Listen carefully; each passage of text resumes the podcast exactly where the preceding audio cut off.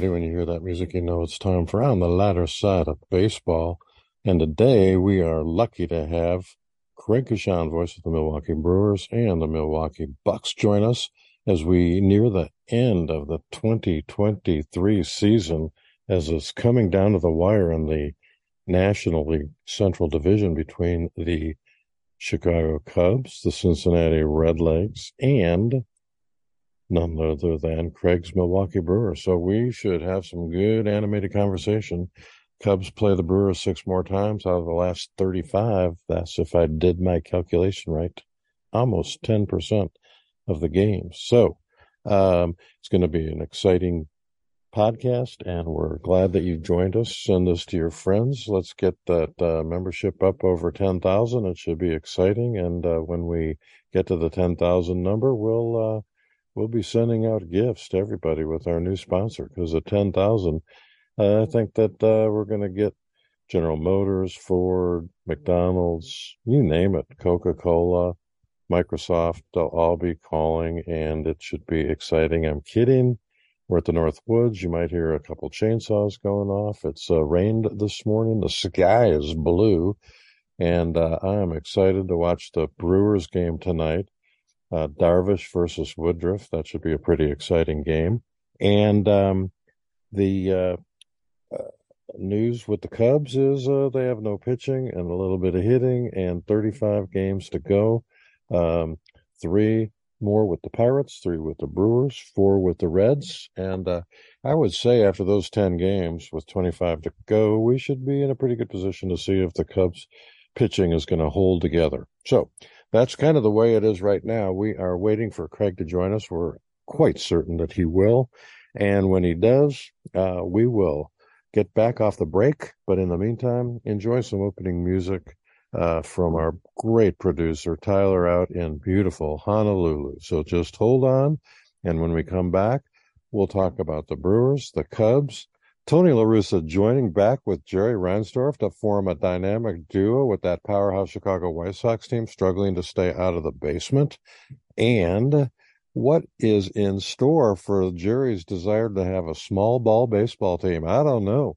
Uh, the last guy in the world I'd turn to would be Tony LaRussa. The first guy in the world Jerry would turn to is uh, Tony LaRussa.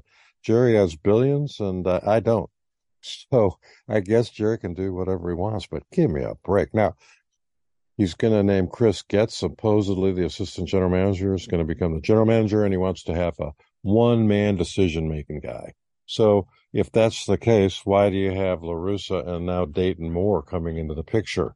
Dayton Moore is the real deal. Uh, if I could hire Dayton Moore to run my team, I would. Um, proven, uh, won the Central Division with the Royals, which is pretty tough to do. And so, uh, I'd go with Dayton. I would I would send Tony back to Honduras or wherever he came from.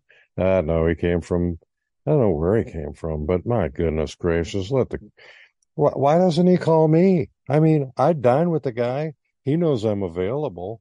Maybe I'll give him a call. He told me to come in, have a game, watch a game with him. Maybe I'll uh, I'll I'll segue from our pleasantries to Jerry. I can win the World Series for you, buddy and then he'll laugh and light a cigar and tell me why I can't. But in the meantime, we're going to wait for Craig. Craig will be on in a minute. And when he comes on, we will have a good time. So listen to some music and we will be back on the lighter side of baseball on Spotify, Apple, and uh, SoundCloud, the originating streaming network of On the Lighter Side of Baseball. So for all you folks who are listening for the first time, thank you for listening. Uh, I think it's going to be a fun September and October. And I urge all of you to join us weekly as we step up the pace for podcasts. And we will be back in a minute with Craig Coshun.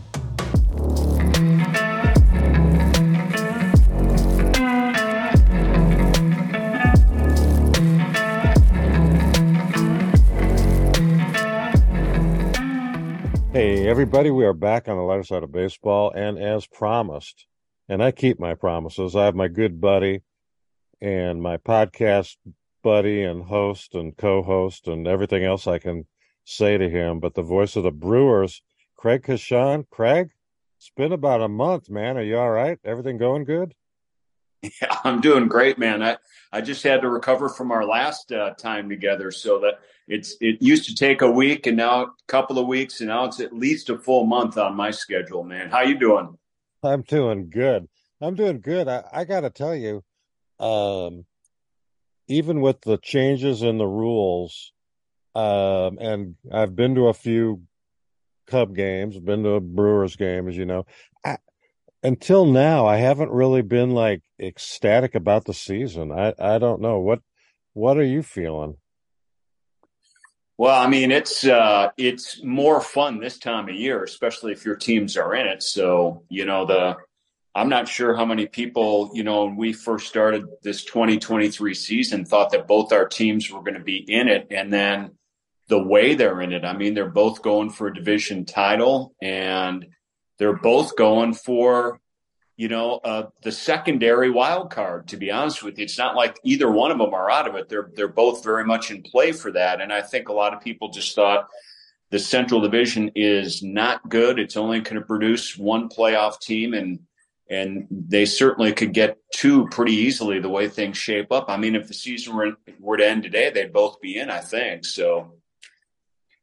You are absolutely correct. And if that one of the teams wasn't in, the Reds would be right there knocking at the door too. And who would have yeah. expected? That's even.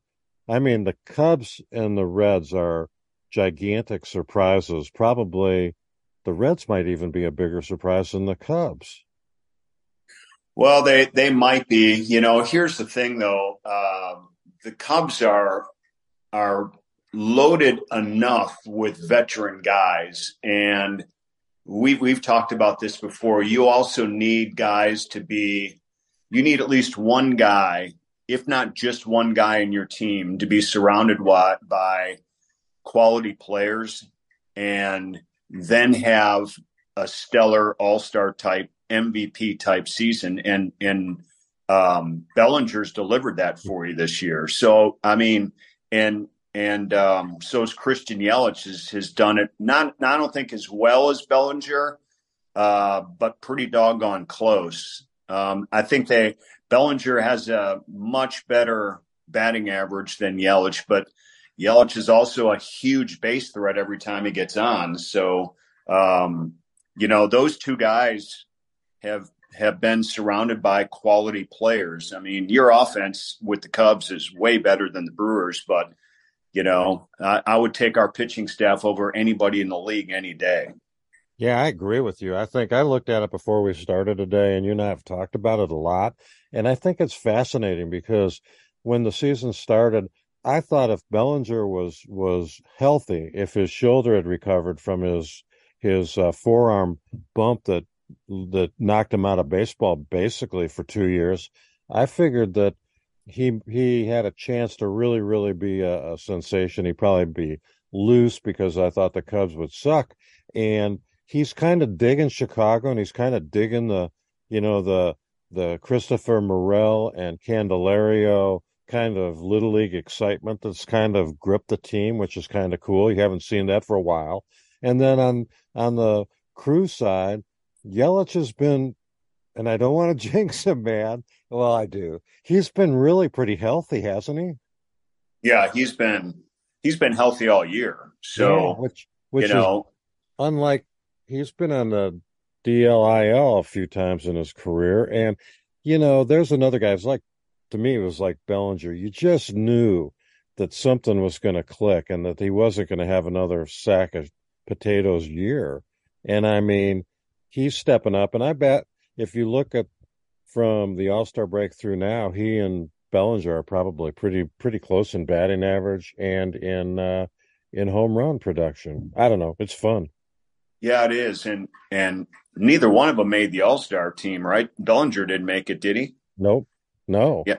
So go figure. I mean, that that did surprise me. I mean, especially if you look at their numbers now their numbers now are what they were producing, you know, towards the All Star break. And, you know, I don't know. They're for for guys that are MVP guys from just a few years ago. That that surprised me. There's um, I don't know lack of respect, perhaps, or the other thing that really could be going on is this you know, baseball's never been a, a, a young guy's sport, and I think it's turning towards that now. The guys are coming up quicker in the minor league systems of some teams, and you know, producing right out of the gates at the major league level too. So maybe maybe they're looking at guys that have been there, done that, failed, and uh, are on the comeback trail. They're they're just not on the radar. I I just don't feel like Bellinger and and uh, Yelich are on anybody's radar, to be honest with you. But yet, look at their numbers and look how important they are for their teams.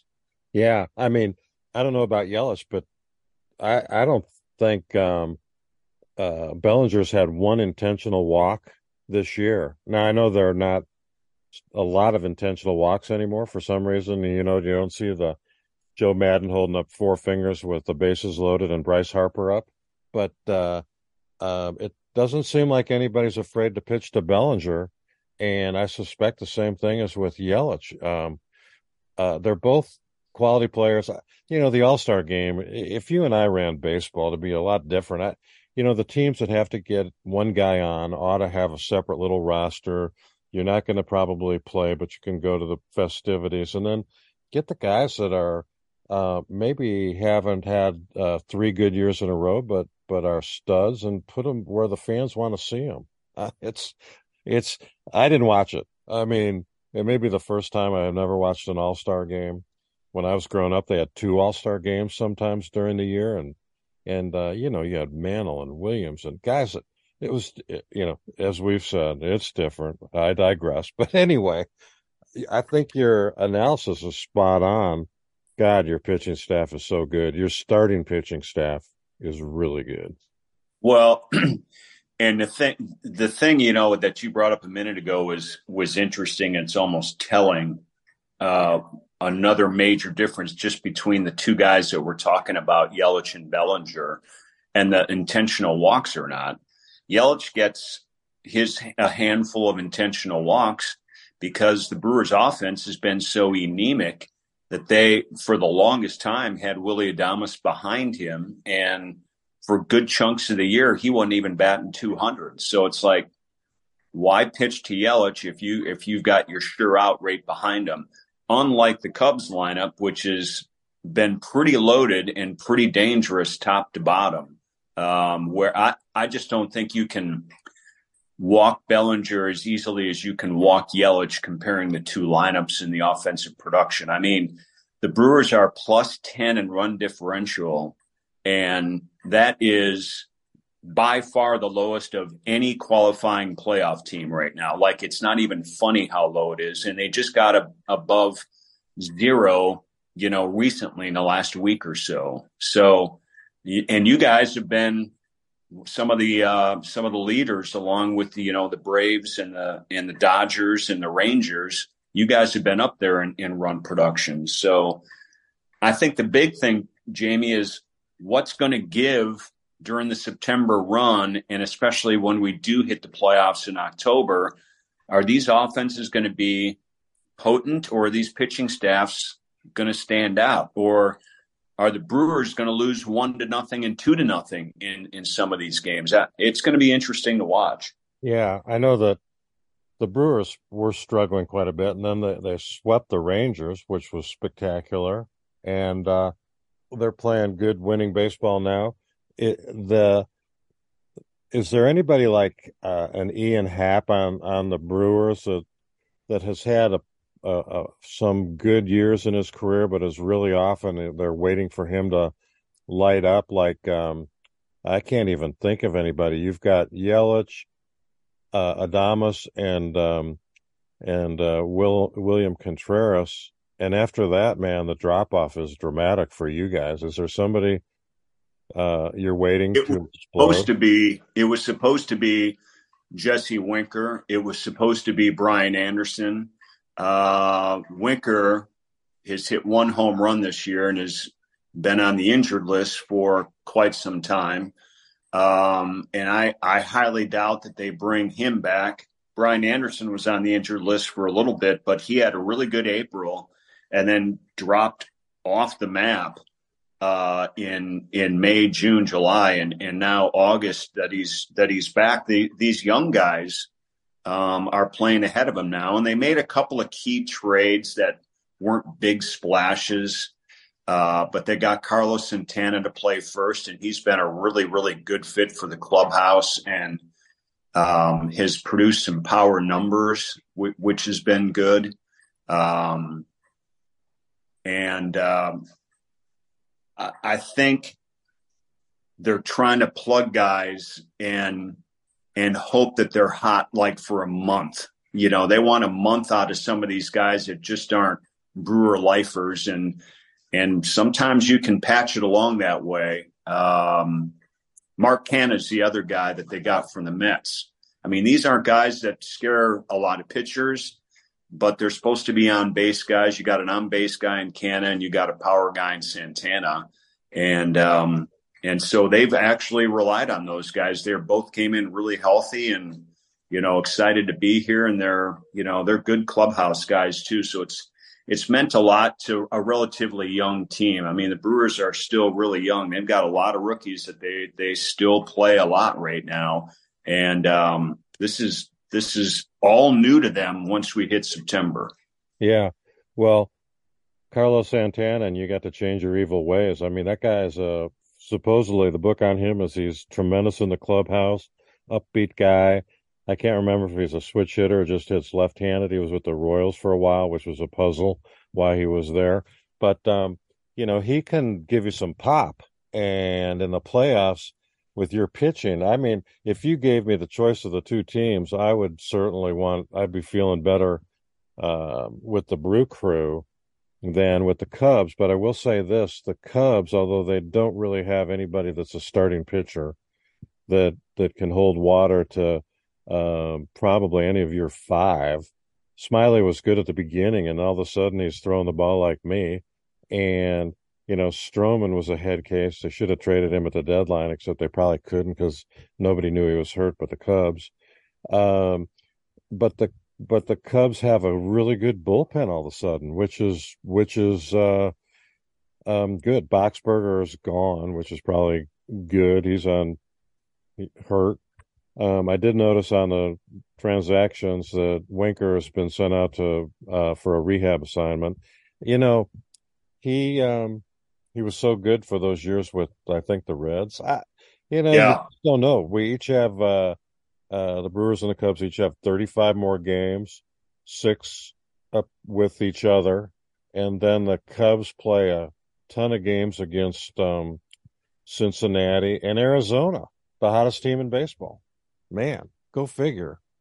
Well, I was looking at I was looking at the Cubs schedule, and um, I mean, half or more of those 35 games are against teams that or matchups are against teams that are, you know, probably going to the playoffs or are going to be there to the very end. So, um, your yeah. schedule's that's for sure. And and don't forget the tiebreaker now is um, is division series matchups.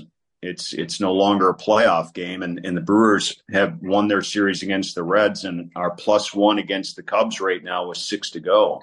Yeah. So you know we um, last year and at the beginning of this year we we uh, bagged on the 19 games apiece, and it got boring and and uh, da da da da da. And then when they cut it back to uh, 12 or 13, you know, it seemed like a great idea not to have the Cubs play the Brewers every week, but um, little did I ever expect that at the end of this month and at the end of next month, uh, the the teams are playing meaningful baseball. It's going to be it's going to be rocking if the Cubs can happen to stick with it and and somehow hold together, which I don't see how that happens with their pitching staff. But if they do, uh, I'm going to be uh, right there and in Milwaukee buying you wine in, in exchange for a ticket, uh, even in the Bob Uecker seats, dude.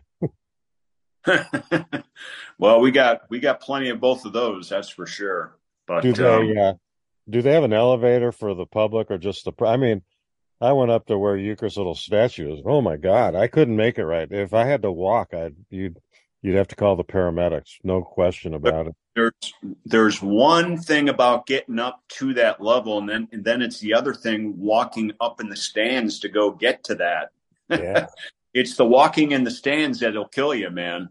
And getting down. That's yeah. not a task either. No, I think it's about uh, a 30 row climb and it's a steep climb. So you got to uh, be about Bob Uecker to go up there. Brewer baseball. And the Uecker, keep listening to him on the radio. Uh, and boy, um, he's he sounds like he's a 35 year old man. He doesn't slip up at all. I'm, no, don't have a chance to listen to him very often, but he's so good and so much fun to listen to. You know, there. I was listening to the Detroit guys are fun. I mean, there's some fun announcers, and I don't want to bag so much all the time on your buddy Shrimp Scampy, but my God, that's a boring broadcast. Although I think, you know, he smiles and, and he's kind of a big, big guy. So I think the North Siders kind of like him, although it's, you know, there's a 30% chance that Craig Coshun's going to get laryngitis tomorrow, and that's not looking good. I mean, I don't know. I don't care about StatCast. I care about Mel Allen broadcasting baseball. You know? Yeah. Well. Yeah. You know. I know. Know. I know. You bit, can't. But, uh, you, you can't know, what, say anything. What do you do? What do you do?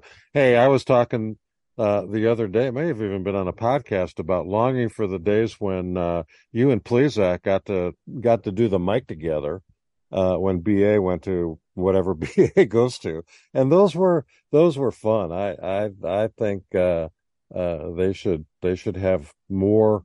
I don't want to say guest broadcasters, but but they should have more variety of different styles and and uh, um, that's again my opinion. But uh, other than that, I think um, the crew and the Cubs. I looked at both schedules like you did, and and um, you know, you got it depends on St. Louis. It, it, it's like the it, they're like the White Sox. I think they have like instead of looking at the schedule to see how many games we might win, they're looking at the schedule to see when they can get on a plane and go home.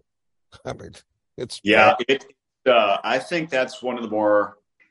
Well, I mean, there are several stunning stories that you know why the Mets and Yankees, why the Padres, why the Cardinals. Um, I'm sure I'm missing another team or two along the, the way. White, the White Sox too. Yeah. Um, how how they have all really never been in contention. I, I think that's the thing for me. It's like, yeah, you're having a down year, but none of you were ever in contention, and and you have arguably the most loaded teams uh, of anybody in currently in baseball right now, and that and that they should be stacked up against the Braves. They should be stacked up against the Dodgers. Um, I think the Rangers are are stacked, but they were also a little bit of a surprise. Um, but I mean, those teams that I mentioned that were never in contention, and everybody said, especially in our division, you know, watch out for the Cardinals. They're going to have a run. Watch out for them in uh, August. They're going to have a heck of a second half, and they've been they've just been bad since the beginning, which is which is crazy to me because obviously we we see them more and pay attention to them more. Um, but it, it's you know, bottom line to me though, it's been a pleasure because the Pirates had their day early in the season. Cincinnati, um, you know, has had a really good year after kind of a bad start. They figured themselves out. They got younger.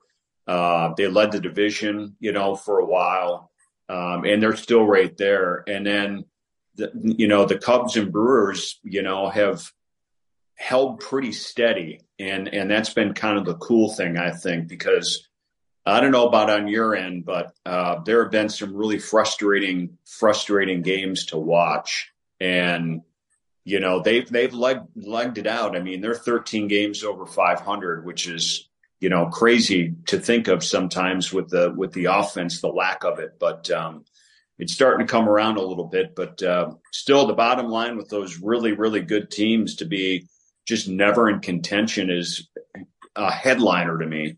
Yeah.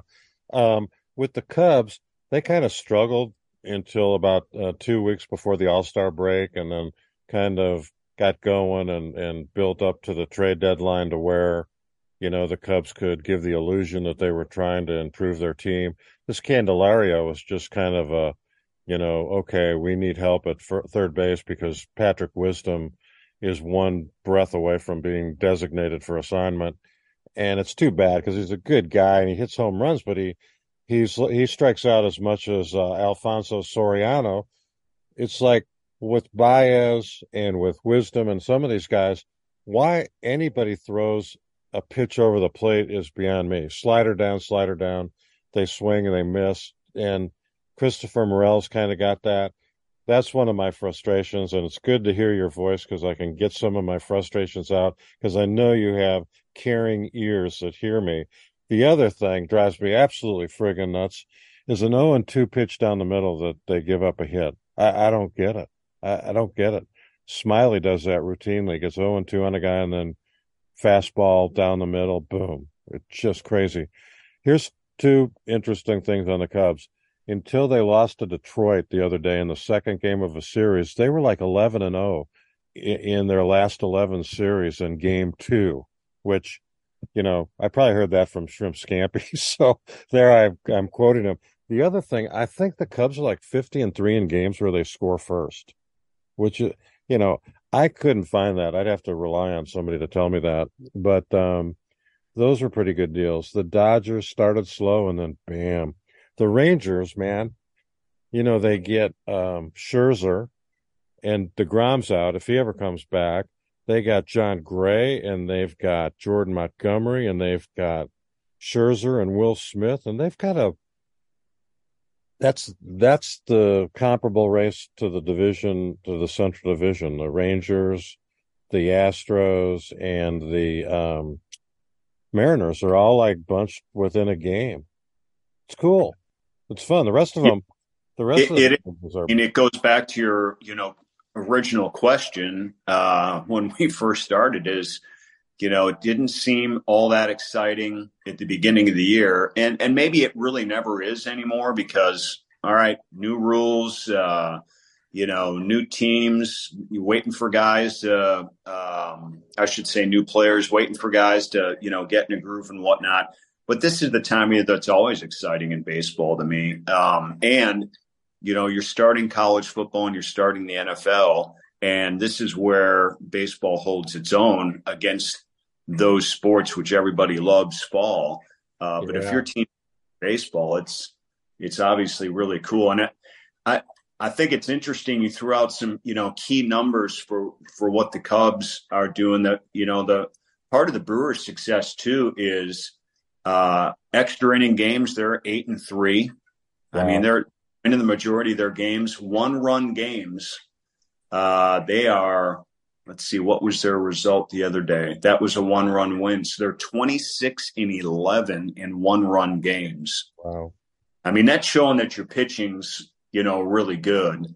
Um, that is yeah that's that's a different story than the cubs i think. Um, yeah.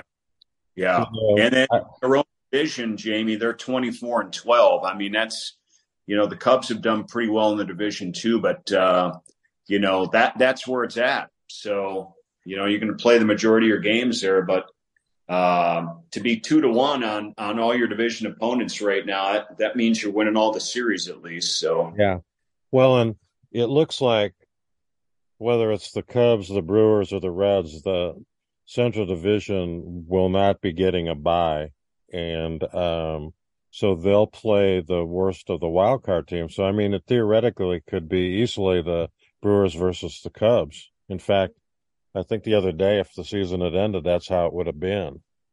So, um, yeah, I mean the, the Cubs could just be staying up in Milwaukee. Although I don't know, the the playoffs probably don't start till Tuesday or Wednesday. But yeah. uh, or yeah. the Brewers, the Brewers could be traveling to Wrigley Field. You know, or the Cubs could be coming back to Milwaukee. uh, that's be funny. September tenth, uh, picking up on your point, Bears Packers Soldier Field, Love versus Fields, I guess. Should be a good game. Well, maybe I don't know. I'll I'll be uh, I'll be watching, but I don't know. I, I don't know what to expect out of out of our teams this year. Are you a diehard Bears fan? I am. I am. I'm sort of a Chiefs fan, but I've always, you know, the lovable losers, the Cubs, the Bears, the Bulls, the Blackhawks, man, it's a rough town. But I, yeah. you know, the '63 Bears. You weren't born yet, but they were great. And then, of course, the '85 Bears and the uh, the Bears with Rex Grossman that went to the playoffs and then ended up in the Super Bowl after their last game of the year against the Packers. The only the only people that caught Rex Grossman passes in the last game of the regular season that year, before the Bears went to the Super Bowl, uh, were the linebackers for the Green Bay Packers. he, he didn't complete one pass. He had a zero rating. However you do the rating, zero. so that's crazy. This year, it, same it, deal. The NFL schedule this year, uh, the Packers open up at the Bears game one, and then they wait all season to the very end. The yeah. regular finale is Bears at Packers. That should be a nice balmy day at Lambeau in uh, in early January, shouldn't it? Oh yeah, yeah. That's not one. See, I stop attending football games uh, when the temperature dips below fifty. Yeah. So I'm fair weather when it comes to. I, I enjoy my television um, and all the angles. Well, or sweet. A sweet would be. Here's here's a good Nelly story. Um, in nineteen the 1985 Super Bowl year of the Chicago Bears, the first round was at Soldier Field. The Bears played the uh, New York Giants, and my then partner had his wife had four seats in the 50 yard line, and he gave me the first round of the playoffs. So Nelly and I go out uh, dressed, you know, basically in windbreakers, and Nelly had on running shoes. This is not a joke. The wind chill was at least 20 below zero. Oh my God. It was before the last renovation of Soldier Field. So we were on the 50 yard line, but to get out, to go to the bathroom, to do anything, we had to crawl over 50 people one way or 50 people the other. There weren't nice little aisles anywhere. So Dave and I sat there for four hours and 30, 20 below zero. And we didn't, you know, I didn't know anything. We, all the people around us, they had a lot of booze. You could smell the brandy and they all brought these sandwiches they wrapped in uh, tinfoil and they take them off. And so this corned beef sandwich would be waffling towards us. We'd smell it. We couldn't do we couldn't do anything. It was hilarious, but uh, you know, those were the old days with Nelly. Oh my God. God, didn't his feet just freeze off his body? I mean, come on. Well, and here's the other thing: the the veteran fans knew to bring corrugated box board to put their feet on, and so they'd they'd put that on top of the cement, and it would at least insulate them a little bit. I mean, I don't know how Dave ever walked again after wearing gym shoes to that game, but uh, uh, that was funny. And uh, and I guess I, it doesn't. There's nothing out of school. Ironically, he was with a young lady whose last name was Nelson. Go figure. And they weren't married. Now, what about that? Wow. Well, no, that's that. You're Mr. Popular. You can find the women with the same names as you. I guess. I don't know. that's cool. He was the mayor. So the uh, the other White Sox team fires Kenny Williams. He was like a son to me, Jerry said, and uh, they're going to hire apparently Chris Getz, and uh, he's going to be the sole decision maker. But he's bringing in Dayton Moore and, uh, as I predicted, Tony La Russa to consult. I mean, I love Jerry, but what? What? I'm available. What's the deal? Well, you just got to let them know that uh, you're not doing the podcasts up north. You're doing them in the big city right there, and you can you can uh, you can get down there in a hurry to help out. I don't know.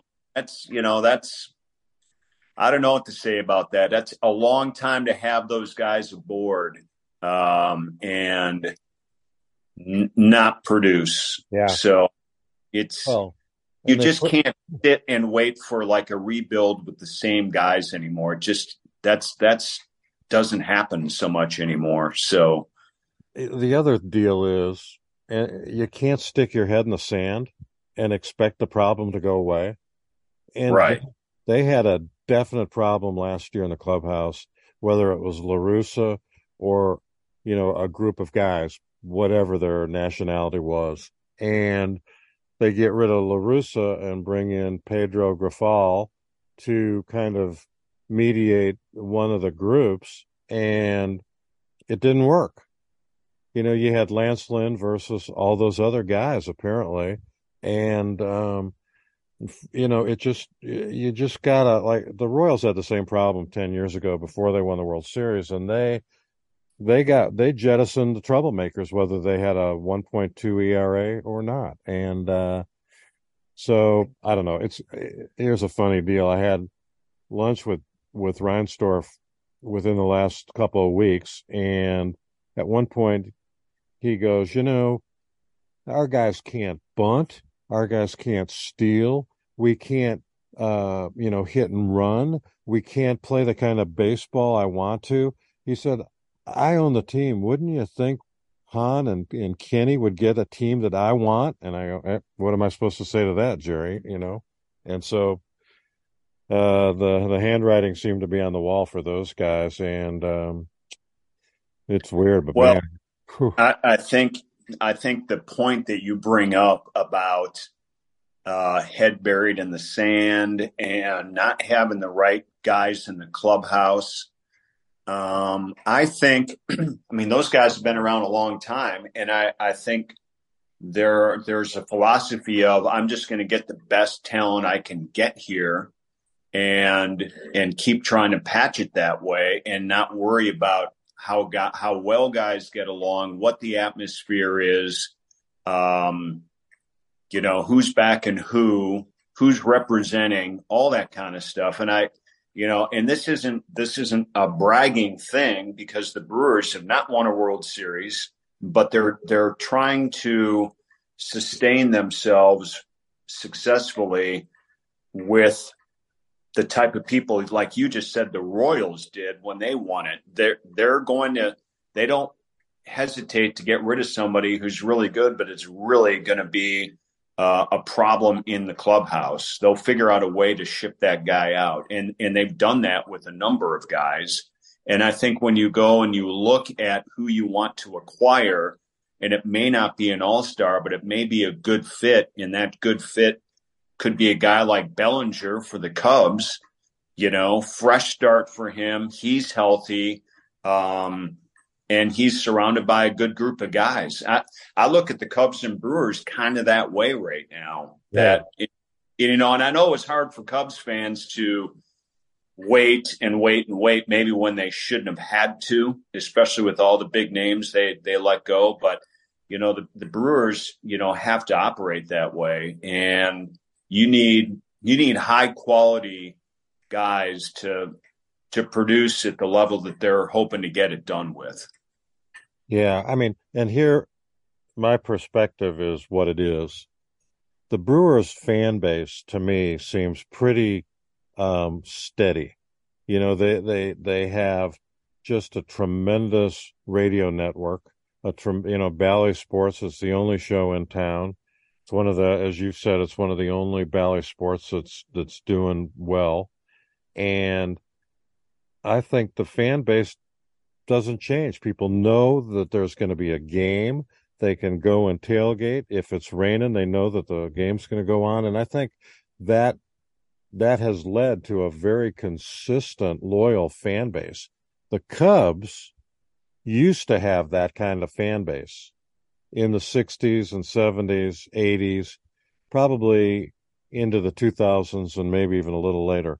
Now, my impression is, having been a season ticket holder for a long time, and I'm no longer full disclosure. Uh, I have a buddy who sells me some tickets, and that's all fine and good. But Craig, I'm telling you, there's I've never seen the same people twice at a game, which that never used to happen. You used to always have a group in your section that would be, you know, become friends. If nothing else, be fun during the games it is, and I've said this before, like a Disneyland event. People come once to drink beer, maybe go out in the in the uh, uh, bleachers. But I mean, they know more. They know more. Know who Christopher Morel is than the Man in the Moon, and uh, I think that Ricketts is lucky because it's you know you go to the the bean at Millennium Park, you go up in Sears Tower, whatever it's called, you go to the Beach to look at the waves on the lake, and you go to Wrigley Field. It's a tourist stop, and the the the, the other thing that's kind of funny, the what the reverse of what you'd expect is in the days when there was a steady fan base, if the team's getting their ass kicked by the seventh inning, it starts to thin out. Now, these these people, and I'll say these people, nobody leaves because they want to sing that stupid song that the Brewer fans love. It's just to me funny. You got to have that song. I mean, it's part of the it's part of the Disneyland experience. It totally, and it's I don't know way back when Disneyland had um, you wouldn't pay and get to ride everything. You'd pay to get in, and they'd give you E tickets, D tickets, C tickets, and the C tickets were for crummy things, and the D tickets were for a little better. The E ticket was the ticket, man. That got you on the roller coaster or whatever they called it.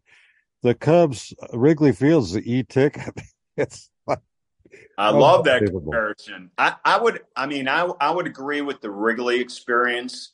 Um, and, and Brewer fans are loyal.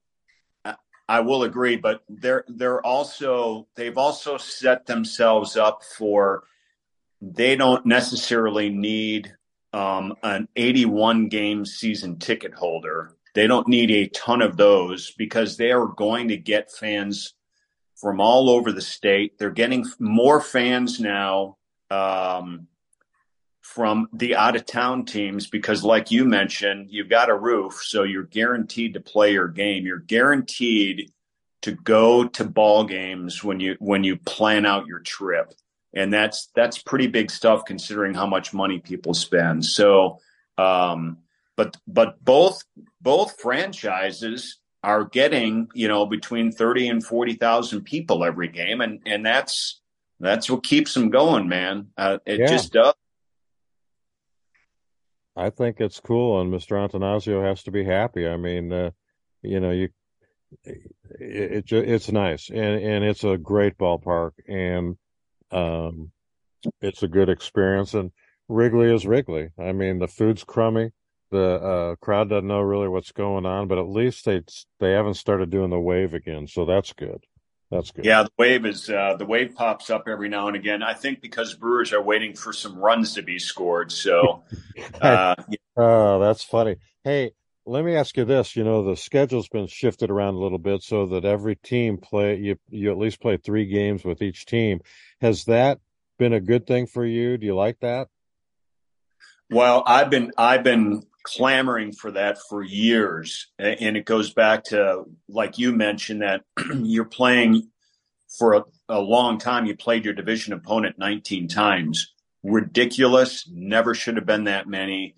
And as long as you're playing interleague games for the length of time that that's been going on and it keeps switching the divisions you play, there, there just seem to be no reason not to play a full schedule against everybody. Um, and so I, I was really looking forward to that this year. And it's been fun to see Ohtani come to town. It's been fun to see Judge come to town.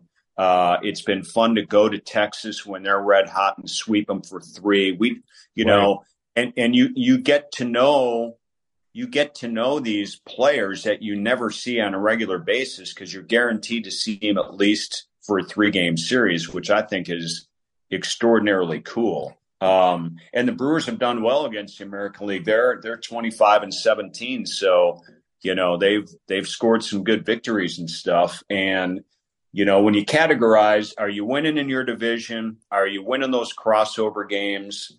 Um, are you winning the close games? Are you winning in extra innings? They're they they pass with flying colors for all that. You know, is your pitching staff good?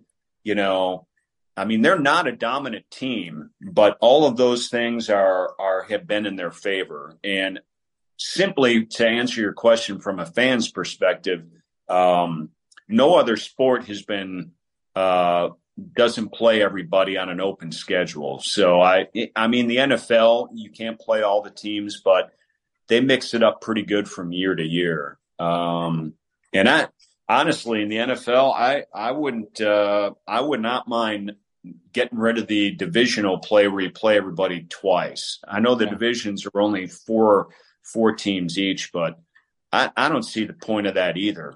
You know, so to me that could change and you could fit in, you know, three other games. But I digress. I went way off on that. No, I, I like it. I think the uh, you know, it used to be in baseball if you could if you could play 500 on the road, you'd have a good chance of winning the pennant. And um, you know, in every category you mentioned, the Brewers are just kicking butt. And then I've just looked; they're 35 and 27 at home, and 35 and 30 away and they're 37 and 36 in games against teams over 500. Now, the Cubs are 35 and 30 at home, 32 and 30 on the road, which is pretty good. But against teams over 500, this is kind of a telling deal. They're 29 and 36. Hmm. Interesting and the Reds are only 36 and 37. So, you know, what gives anybody the advantage going down the road, down the line? I think Woodruff, Burns, Peralta, Houser um, uh, is an advantage over Steele, Smyly, um, Hendricks, and um, this guy Assad. Now, I will say this. Um, you know, every now and then a team gets a guy that for some reason the scouts were bad about scouting or something. But the Cubs have uh, have a couple players. Steele's the only guy I can remember they ever developed themselves, drafted. Maybe Hendricks, I don't know. But this guy Assad pitched in the World Baseball Classic, was a stud, came back late to spring training to the Cubs and fell on his face, just flopped. And now, guy's caught fire, you know, since uh, the Stro Show went into retirement, went on the IL. This guy has picked up the pace. Uh, I don't know if you've seen Assad pitch, but he's pretty he's he's pretty good. No, I I don't recall that I have, but I I will be seeing him here at least six times in the next month yeah. or so. Good, that'll be great. Well, you know, I was looking at your stuff too, and and Justin Steele uh, has been tremendous, really, for you guys. I mean, his ERA is two eight zero. Yeah. I mean, that's you know, and he and he only seems to be getting better. And and he's a lefty. I mean, the Brewers really struggle against left-handed pitchers, and I I saw that he pitched uh, yesterday, so he'll be in line to pitch against Milwaukee in that next series. So yeah, it looks to me like he'll go Tuesday. So I think he'll dodge Burns would be my guess, but he'll probably uh, maybe line up with Houser. That you guys, you guys had the off days, kind of like the Cubs did last time. But um, yeah, I mean, and and this just shows how bad whoever rates these prospects in the in in the uh, you know you'll read this is a in pipeline. This is the Cubs fifth. This guy, this guy uh, Steele was like the Cubs Cubs twentieth prospect. He wasn't even in the top ten, and then all of a sudden he does pretty good in. Uh, and now, the other thing I'll say about him is that he kind of about by the by the third inning, he's sort of doing his Lance Lynn impression of like he's out of juice. It's like he looks like he just after three innings ran a marathon, but he, you know, statistically he's he's doing spectacularly and uh, fun to watch. A few different guys, but man, oh man, there are two guys, Craig, that throw BP right now. One is Drew Smyly, God love him, because he had a per- he was one out away from a perfect game in April or May, and now he can't get me out. And the other guy uh, that they paid sixty four million dollars as a free agent after he left the Yankees, this guy Jameson, I call him Talon. I, it's T A I L L O N, Taillon. Or, yeah, throws BP. I don't know, but you know, next time out he throws a one hitter, and I'm talking about him for Cy Young. So uh, typical me.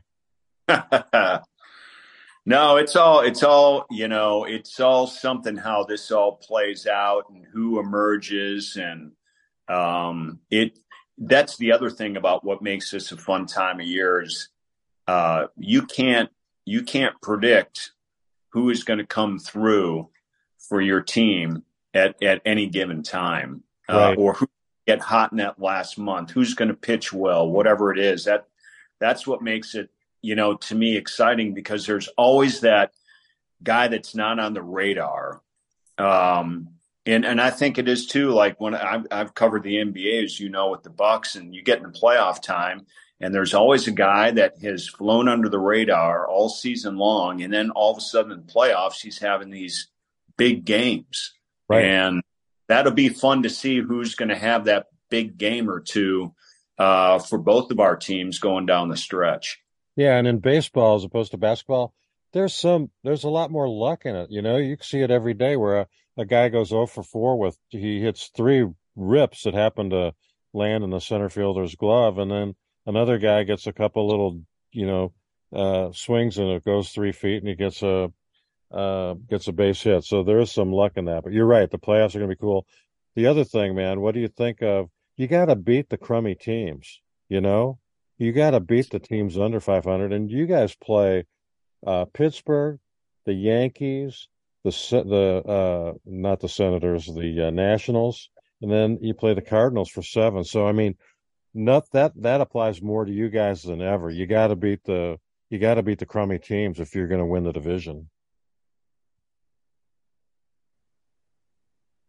Yeah, no, I mean, well, here's something interesting. Here's something interesting. I think I lost the signal here, but I think I got it back. You're back. Um, Did you hear my? So the Brewers were were home earlier this year against the Oakland A's.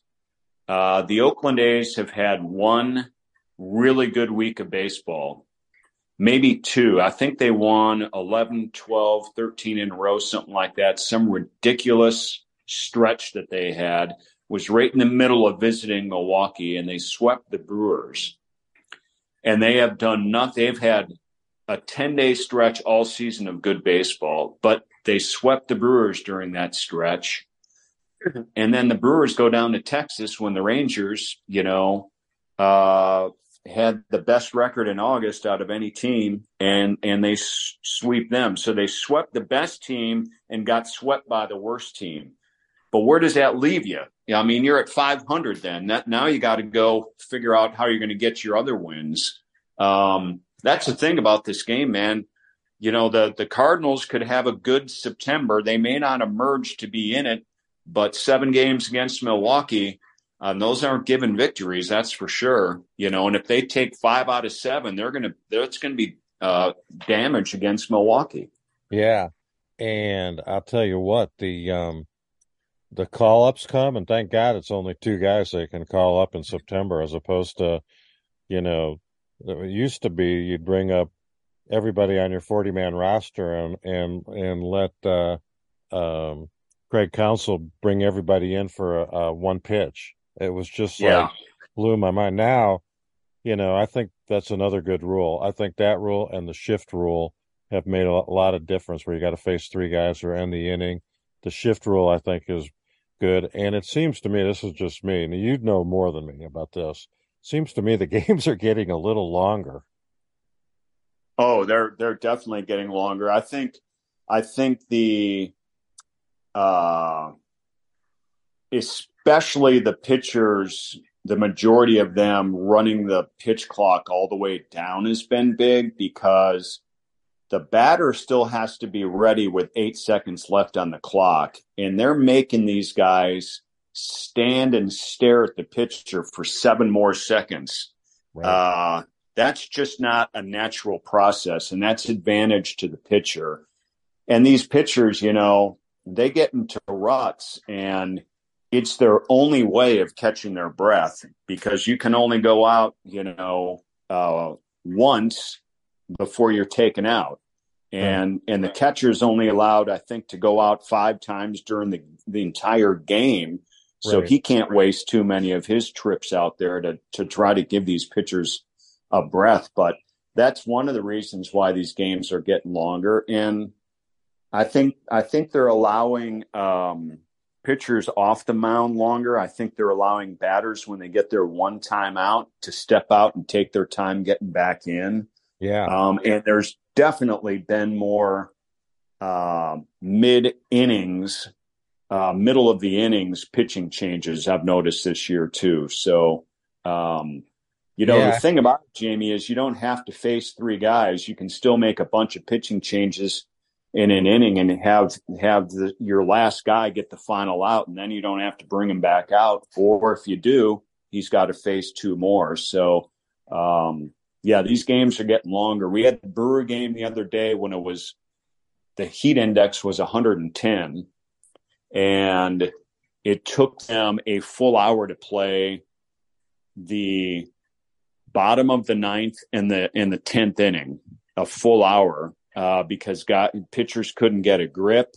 They came out with a towel. Uh, the umpires um, baseball bag that he has, the, his supply bag on his waist, was so wet he couldn't keep the balls in there anymore. So they gave them to the third base ump and the second base ump, and they put they put a bunch of baseballs in their pocket, and then they threw them to the pitcher when a ball was out of play. I mean, that that thing took forever, but it reminded me of, of what the last few years has been like. It was you know a, a four hour game, so yeah. The um, I know that even long games, you know, the long games seem to be shorter than the long games were a year ago, but the short games that I was noticing at the at the beginning of the year have stretched out, and every batter, I think, you know, it didn't take long to spread. Every batter takes a timeout now. It doesn't matter when, and so you know, I don't think they've decided to use these rules in the playoffs yet, have they? No, I think they I think they are. I'm they not 100%, but I think from what I understand that that was not decided at the beginning of the year, but I think they decided to keep the rules exactly how they played the regular season. I, mean, I could be wrong, but I don't think so. That would make sense. That would Yeah. That would make sense. What what about the matchup tonight in uh uh in your neck of the woods with Darvish going against is it Woodruff? Uh, I believe it is. Yeah, it is. So, um, you never know about Darvish. You could throw a no hitter or be gone by the. He never gets knocked out. I mean, the guy's good. Surprised me by coming back. To be honest with you, yeah. um, I mean he he was injured uh, April seventh, and he was out for four months. I think he was only making like his third or fourth start, maybe his fourth start. Um, and to me, it was like if he comes back, maybe he could give you three or four innings, maybe five, but he seems to be back to his old self already, um, which is huge for him, huge for the team. Um, so, and he's fresh. He's not going to be worn out down the stretch like a lot of other pitchers. So, this will be this will be a telling time here to see who emerges as the real ace of this staff. That's for sure. Yeah. Um, your top three pitchers, uh, obviously Burns and Woodruff. Who's who's in third place? Peralta. Okay. Yep, for sure. How... I mean, those three stand out. You know, clearly among everybody else. Yeah. So, you know, I was surprised. Obviously, if you look at the team statistics for the Brewers, uh, they're off the charts in pitching. Um, their ERA is is pretty good, but not as good as I would have thought. But the WHIP, which I think is the most, I, maybe that's a sabermetrics, but whatever it is, I think WHIP is the best indication of how your pitching is. Your the Brewers WHIP is like 1.1. It's a team. Yeah. Yeah. That's that's walks and hits per inning. I mean, that yeah. is unbelievable. Yeah. Um, you don't have traffic on the bases. You don't have extra uh, pressure on the pitchers. Uh, they're getting outs sometimes themselves via the strikeout. All three of those guys are mentioned are big strikeout guys, um, and and their defense has been easily top three in the league. I, I don't know where they sit. They're probably sitting the top five, but it, it's certainly helped. That's for sure. Yeah, and then the offenses is you know their stats are as bad as the pitching is good, but you know, yeah. sweeping the Rangers has got to give those guys a whole lot of of confidence going into the last month of the season, doesn't it? I mean, oh yeah, I, I mean they I was, they ended up I, against Minnesota for the two games, and uh, so they played three straight series against uh, divisional leaders, and they got swept in one and have swept the last two. So they're playing good you ball. Know, they're they're starting to find their groove a little bit. Yeah, it's hitting's contagious, as they say. What's what's the the final subject? What's the scoop, if you know anything? Uh, Craig Counsell's like a free agent, right? He hasn't a contract for next year yet, or did he sign? Nope, he is uh, he is a free agent technically, yes, and he he says publicly he's going to wait to the end of the year to you know figure it out, but he also said he's not. It's not going to take long. He'll he'll get it figured out in a hurry. Um, there's been talk about his boys are both playing college baseball. That he that he would like to be a dad for a short part of their lives because it's been hard through uh, middle school and high school because he's been with the Brewers for you know 10, yeah. nine years as the manager and and he was you know in the front office for the previous two years after he played. So there's been rumors that you know he just wants to take a break and and watch his boys play college baseball and then and then figure out you know his professional life after that so and i and i would think since he hasn't you know re-upped um that he's heavily considering something like that so um you know you can throw any other rumors you want out there i mean there's been talk of Stearns going to the Mets and he's going to take Counsell with him. Um, but I mean, that's that's out of my league right now. Yeah, I would think that um, even though there's there's a lot of pressure, there's a you know a big payday uh, in the Bronx. I mean, there's no way Boone's going to keep his job. I I don't think. And no, no, know, and I I think the bottom line, to be honest with you, is I think one thing all of these guys who are uh, happen to be um, play for their hometown team and have you know connections like Counsell's dad worked for the team back in their their era in the early 80s uh, when they went to the World Series. Uh, just the, and then you know Counsell has two playing stints with the team, uh, and then becomes manager. I I, I think there there could be scenarios with the very few guys in the game of sports that have been in that seat where you're giving, you know, nine or 10 years, uh, hoping to get your team into a World Series.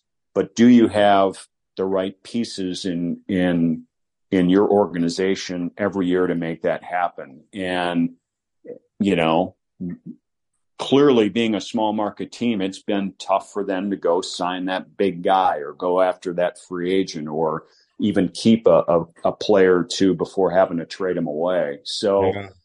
you know, you can get you can get frustrated. I'm not saying he is, but I mean that that'd be an easy storyline to follow with the very few guys that get the chance to be in that seat. And and he wants to deliver, but you also have to think he's won two World Series with two different teams as a player. He yeah. knows what it takes to get there. And and those two World Series teams he played for were not small market teams. And but he had the joy of his life and would love to love to manage a team or World Series. Imagine if he did that.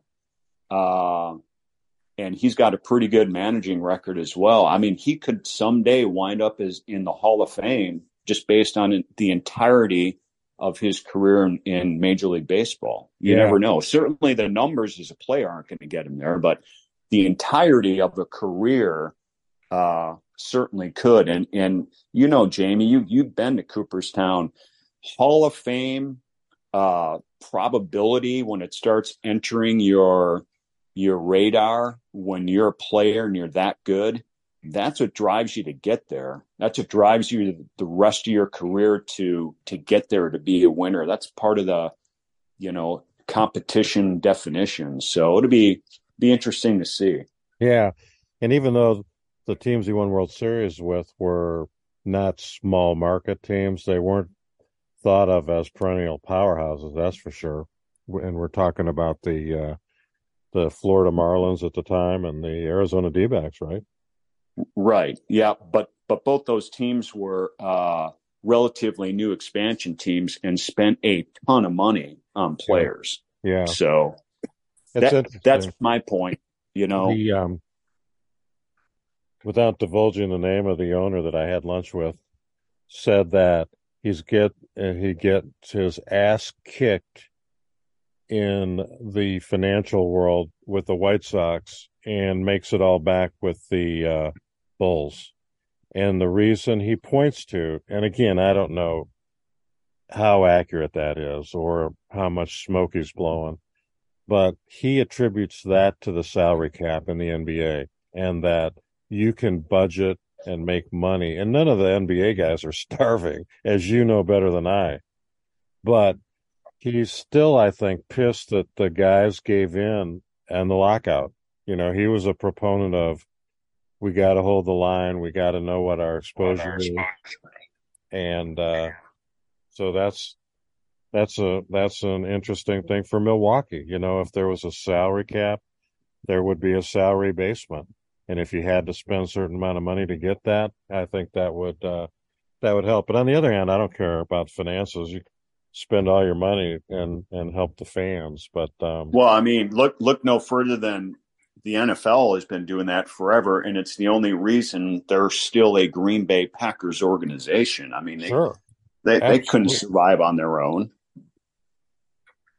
No, you're absolutely right. And go pack, go. I mean, you know, I'm sure Love's going to be uh, all pro. I mean, I just have that that bears negativity that this guy's to, you know, come in and beat the Bears forty to seven, and oh my God, here we go again.